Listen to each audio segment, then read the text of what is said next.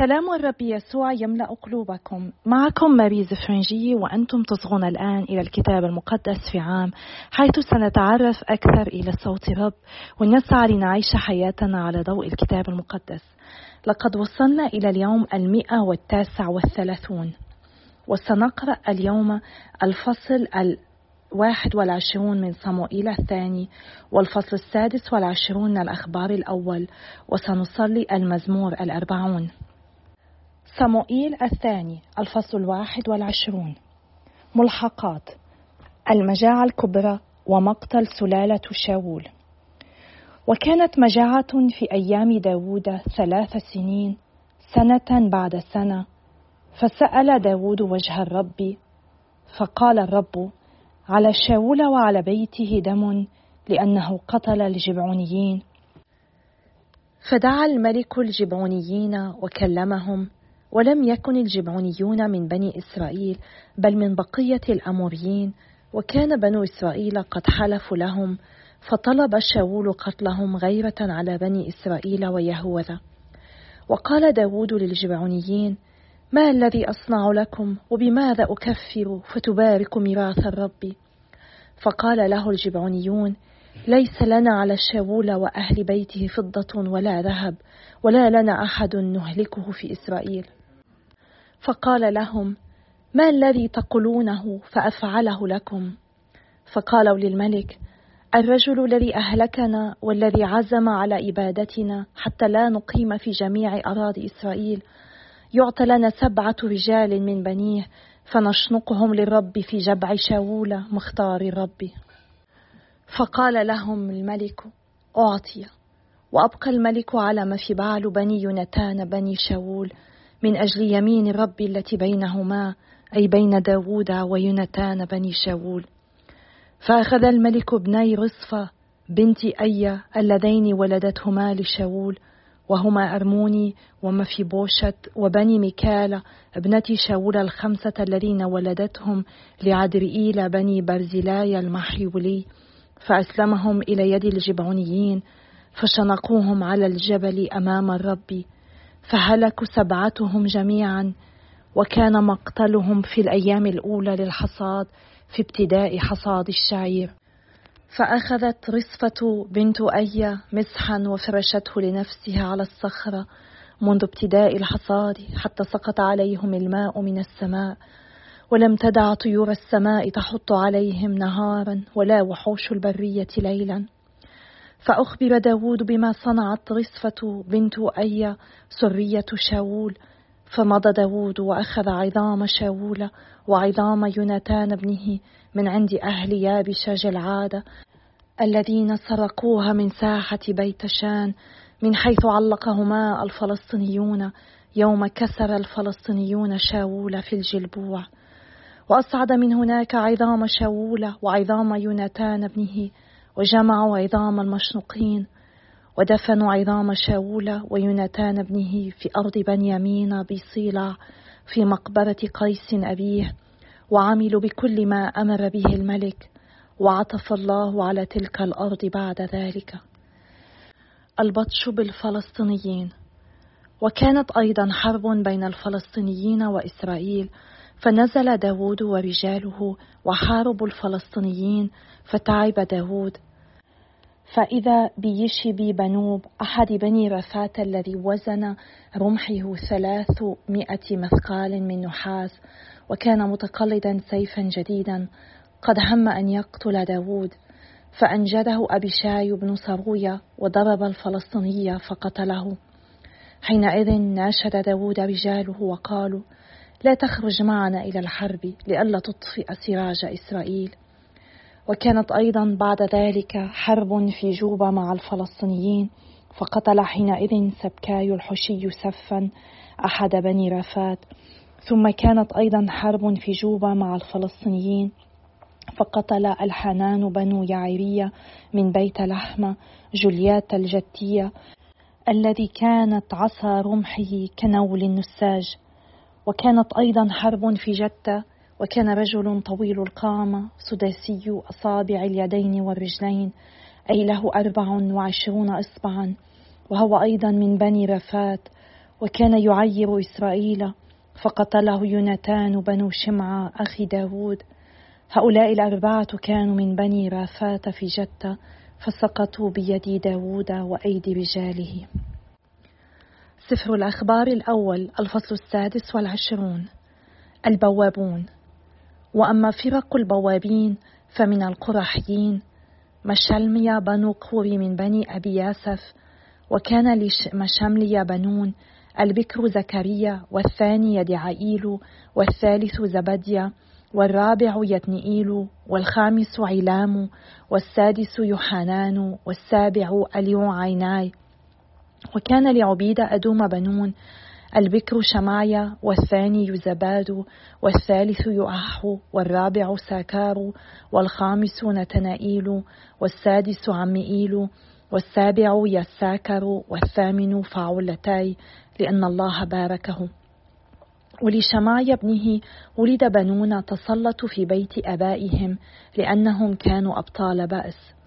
وبنو شمايا عتني ورفائيل وعبيد وألزباد وأخواه رجلا بأس أليه وسمكيا.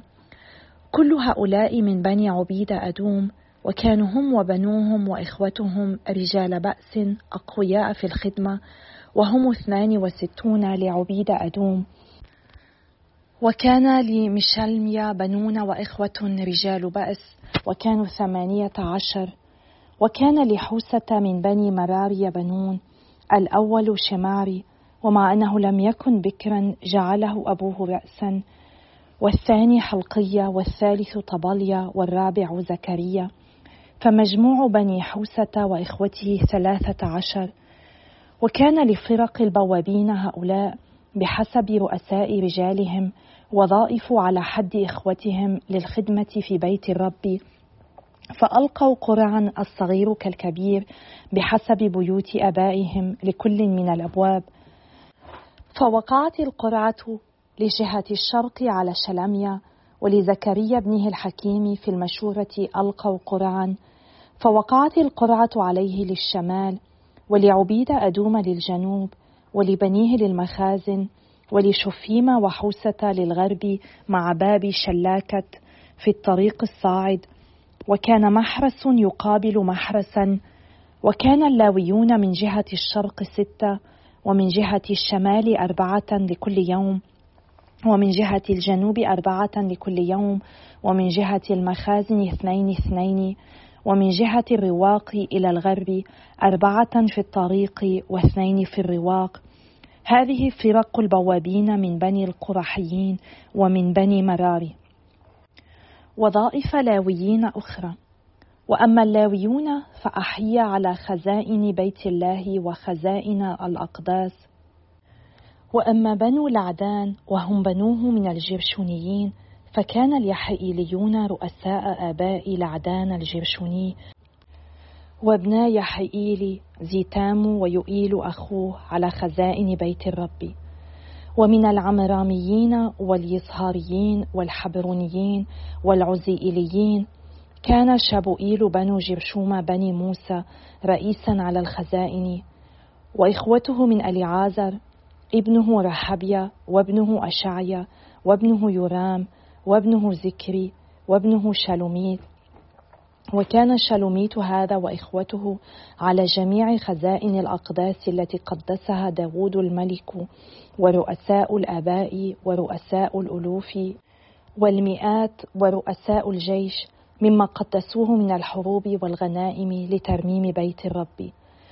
وكل ما قدسه صموئيل الرائي وشاول بنو قيش وأبنير بنو نير ويؤاب بن صرويا كل مقدس كان تحت يد شلوميت وإخوته وكان من اليصهاريين كنانيا وبنوه للعمل الخارجي في إسرائيل كتبة وقضاة ومن الحبرونيين حشبيا وإخوته ألف وسبعمائة ذو بأس كانوا موكلين على إسرائيل في عبر الأردن غربا في كل عمل الرب وفي خدمة الملك.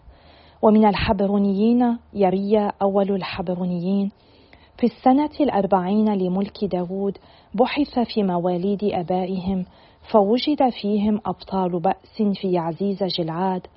وإخوة يريا ألفان وسبعمائة ذو بأس ورؤساء أباء فوكلهم داود الملك على الرأوبنيين والجاديين ونصف سبط منسى في جميع أمور الله وأمور الملك. المزمور الأربعون لإمام الغناء لداود مزمور. رجوت الرب رجاء فحن علي وسمع صراخي وأصعدني من هاوية الهلاك ومن طين الأوحال وأقام على الصخر قدمي وثبت خطواتي وجعل في فمي نشيدا جديدا تسبحة لإلهنا. يرى الكثيرون ويرهبون وعلى الرب يتكلون. طوبى للإنسان الذي جعل الرب له وكيلا ولم يلتفت إلى المتكبرين والمنحازين إلى الكذب. ما أكثر ما صنعت أيها الرب إلهي لنا عجائبك وتدابيرك فما لك من مثيل. فلو أردت أن أخبر بها وأتحدث لكانت أكثر من أن تحصى. ذبيحة وتقديمه لم تشأ لكنك فتحت أذني. ولم تطلب محرقة وذبيحة خطيئة. حينئذ قلت ها أنا ذآت فقد كتب علي في طي الكتاب. هواي أن أعمل بمشيئتك يا الله شريعتك في صميم أحشائي. قد بشرت بالبر في الجماعة العظيمه ولم أحبس شفتي يا ربي وأنت العليم. في صميم قلبي لم أكتم برك بل تحدثت بأمانتك وخلاصك وعن الجماعة العظيمة. لم أخف رحمتك وحقك. وأنت يا ربي لا تحبس عني مراحمك بل تحفظني رحمتك وحقك على الدوام. شرور لا عدد لها أحاطت بي وأثامي أدركتني فلم أستطع أن أبصر. وصارت أكثر من شعر رأسي وقلبي قد هجرني. ارتضي يا ربي وأنقذني. أسرع يا ربي إلى نصرتي. ليخزى من يطلبون للهلاك نفسي ويخجلوا ومن يرغبون في مساءتي ليرتدوا إلى الوراء ويفتضحوا ومن يسخرون مني ويقولون ها ها فليندهش لخزيهم. ليسر بك ويفرح جميع الذين يلتمسونك وليقل دوما محب خلاصك. تعظم الرب وأنا بائس مسكين السيد يهتم لي. أنت نصرتي ومخلصي فلا تبطئ يا إلهي. أيها الآب السماوي إننا نشكرك نسبحك نمجدك. أنت لا ترغب في الذبائح والتقديمات. أنت تعطينا أذنا مصغية وقلبا منفتح. وما تريده هو الطاعة. ما ترغب فيه هو أن يكون قلبنا مثل قلبك. أنت ترغب بالرحمة لا التضحية. الطاعة لا الذبيحة. وفي طرق عديدة يا رب عندما نقدم لك الذبيحة نحن نفعل ذلك طاعة لك. هي دائما يا رب فقط هدية بسيطة منا نقدمها لك. إنها مجرد هدية استجابة لدعوتك ولكل ما تفعله معنا يا رب نطلب منك أن تعطينا أن نكون مطيعين لك دائما. أعطنا أن نقول نعم لك دائما ألا نتوقف أبدا عن قول النعم لك وعيشها يا رب. حتى في لحظات المصائب حتى في اللحظات التي نقول لك كلا حتى في لحظات الخطيئة في حياتنا. أعطنا يا رب أن نأخذ الخطوة التالية الخطوة التي تعيدنا إليك وتسمح لنا أن نقول نعم مجددا لك يا رب. أعطنا يا رب هذه النعمة أن نطيعك ونتمم إرادتك دائما. نعيش هذه النعم ليس فقط نرددها في الأبان عندما نقول لتكن مشيئتك إنما نسعى لعيشها في كل لحظة من حياتنا. آمين. باسم يسوع نصلي. باسم الآب والابن والروح القدس الإله الواحد. آمين. في سفر الأخبار قرأنا عن تقسيم البوابين حراس منطقة الهيكل. سنرى لاحقا في سفر الأخبار الثاني أهمية هذا الدور الذي كان يلعبه البوابون. إن خدمة الحراسة كانت من المراكز الهامة في الهيكل لذلك تميز البوابون بأنهم أقوياء ويتحملون المسؤولية. لذلك كانوا يعتبرون جبابرة بأس أصحاب بأس بقوة في الخدمة. عملهم كان يحتاج إلى قوة جسدية كبيرة لأن الأبواب كانت ضخمة فتحها وإغلاقها كان يحتاج لقوة. إضافة أن الحراسة كانت تحتاج لرجال أقوياء البنية لصد أي معتد أو مغتصب. لذلك إن حراس المخازن كان عليهم ترتيب ونقل ما هو مخزن من ذهب وفضة وقمح وزيت وخمر وغيرها من عشور شعب الله إضافة إلى غنائم كثيرة حصلوا عليها من الحروب. في المزمور الرابع والثمانون نقرأ في الآية الحادية عشرة إن يوما في ديارك خير من ألف كما أشاء. والوقوف في عتبة بيت إلهي خير من السكن في خيام الأشرار. إنه حقا للشرف عظيم أن يستطيع أشخاص مثل كل واحد منا. هؤلاء البوابون أن يتسلموا حراسة الهيكل وفتح أبوابه وإغلاقه. هناك عدد من الرهبان والمكرسين الذين عاشوا حياتهم بقداسة وقد أوكل إليهم في ديرهم مهام الاعتناء بالباب فتحه وإغلاقه والسماح للناس بالدخول والخروج. وبعض الأسماء التي تخطر على بالي الآن الأخ أندري بسات الذي هو معروف في بناء أكبر مزار على اسم القديس يوسف في مونتريال كندا. كذلك الأب سولانوس كيسي المكرم سولانوس كيسي الذي كان كاهنا بسيطا فأوكلت إليه مهمة الباب ولكن الرب قدسه حتى في هذا المهام البسيط لأن كل ما نقوم به كل ما نفعله من أجل الرب مهما كان بسيطا ومتواضعا إن الرب يسمح بأن يقدسنا من خلال هذا العمل.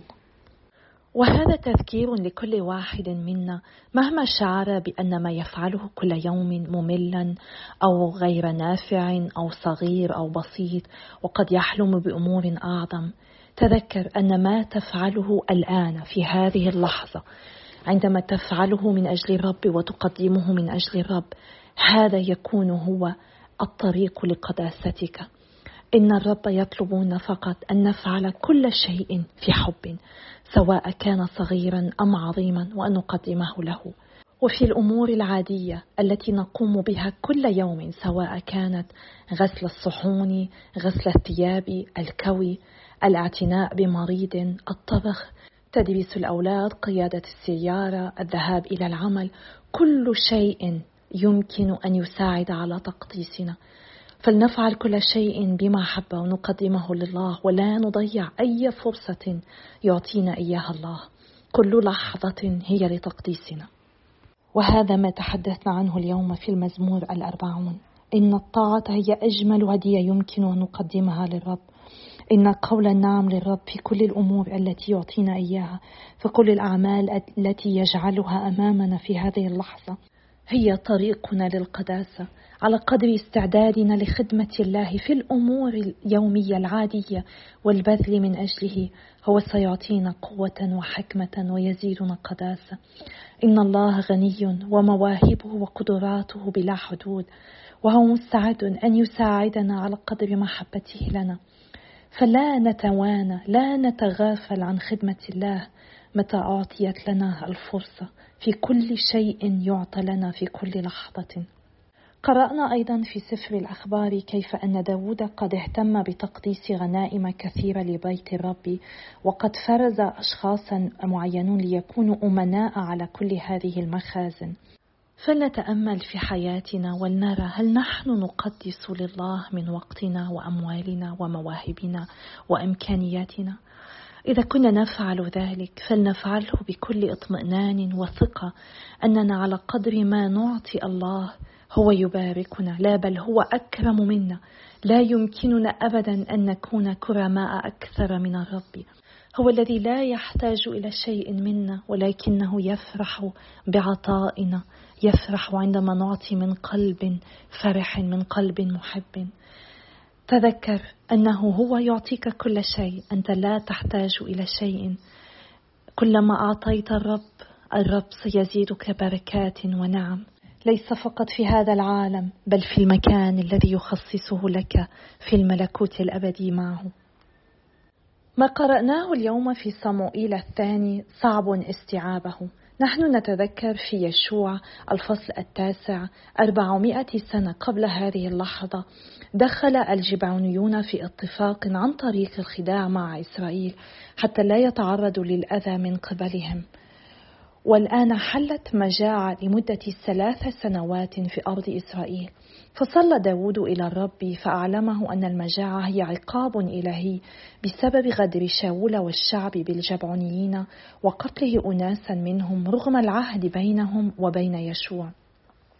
ورغم أن يشوع قد أخطأ في قطع العهد معهم كان عليهم أن يحترموا هذا العهد المقطوع باسم الرب وإلا فإنه سيغضب. ولعل الشعب فرح بالاستيلاء على أرض الجبعونيين باعتبارها جزء من الأراضي التي يسكنها الوثنيون والتي ينبغي أن يأخذها الشعب. وقد تناسوا عهد الله الذي قطعه يشوع معهم. وسأل الملك داود الجبعونيين ماذا يستطيع أن يفعل ليعوض عن فشل الاتفاق في عهد شاول. وقد طالبوا بإعدام سبعة من نسل شاول. بالنسبة لهم هذا حقق بعض العدالة. ولكن يمكننا أن نرى مجددا كيف أن الأشخاص يعانون ويتألمون بسبب خطايا غيرهم. أبرياء دفعوا ثمن خطيئة شاول اليوم بإعدامهم. الملفت للنظر هنا أن داود قد سأل الرب عن سبب المجاعة. نحن غالبا لا نظن عندما يحدث شيء سيء أن هناك سبب ما.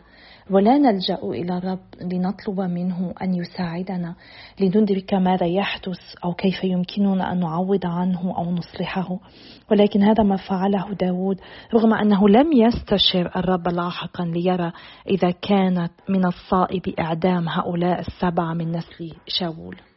لاحظنا لاحقا التغيير في داود. داود الذي أصبح متقدما في السن ومتعبا. كان لا يزال على استعداد لخوض المعركة. قرأنا سابقا في الفصل الحادي عشر أنه تجنب المعركة ولكن ها هو اليوم يظهر استعدادا لخوض المعركة. هو على استعداد لأن يتمم واجبه كملك. داود اضطر إلى مواجهة حقيقة أنه لم يعد الرجل القوي الذي كانه في صباه. وهذا درس مهم لكل واحد منا لأننا جميعنا نستمر بالنمو والتقدم في السن وإنه يتطلب تواضعا منا أن نتقبل هذه الحقيقة وأن ندرك أن ما كنا نفعله منذ عشر سنين أو منذ سنتين قد لا يكون لدينا القوة الجسدية أو حتى العقلية كي نفعله اليوم وعلينا أن نتقبل هذا الأمر ونسأل الرب كل يوم. ليعطينا النعمة لنفعل ما هو يريدنا أن نفعل. فلنتذكر ما قرأناه سابقا في إنجيل القديس يوحنا أننا لا نستطيع أن نفعل أي شيء بدونه. لذلك نحن بحاجة للصلاة من أجل بعضنا البعض حتى نستطيع أن نطلب من الرب النعمة لكي نتمم إرادته ولكي نتقبل بتواضع ضعفنا وعجزنا وعدم قدرتنا على فعل الأمور كما كنا نفعلها بالسابق. أنا أصلي من أجلكم وأتشكركم جدا على صلواتكم. أنا أدرك أنه بدون صلواتكم أنا لا أستطيع أن أستمر في الكتاب المقدس في عام. أنا أشعر بصلواتكم وممتنة جدا لكل واحد منكم. كونوا على ثقة أني أحملكم في صلواتي كل يوم في الذبيحة الإلهية وفي صلواتي. وإلى اللقاء غدا يوم آخر اليوم المئة والأربعون بإذن الله.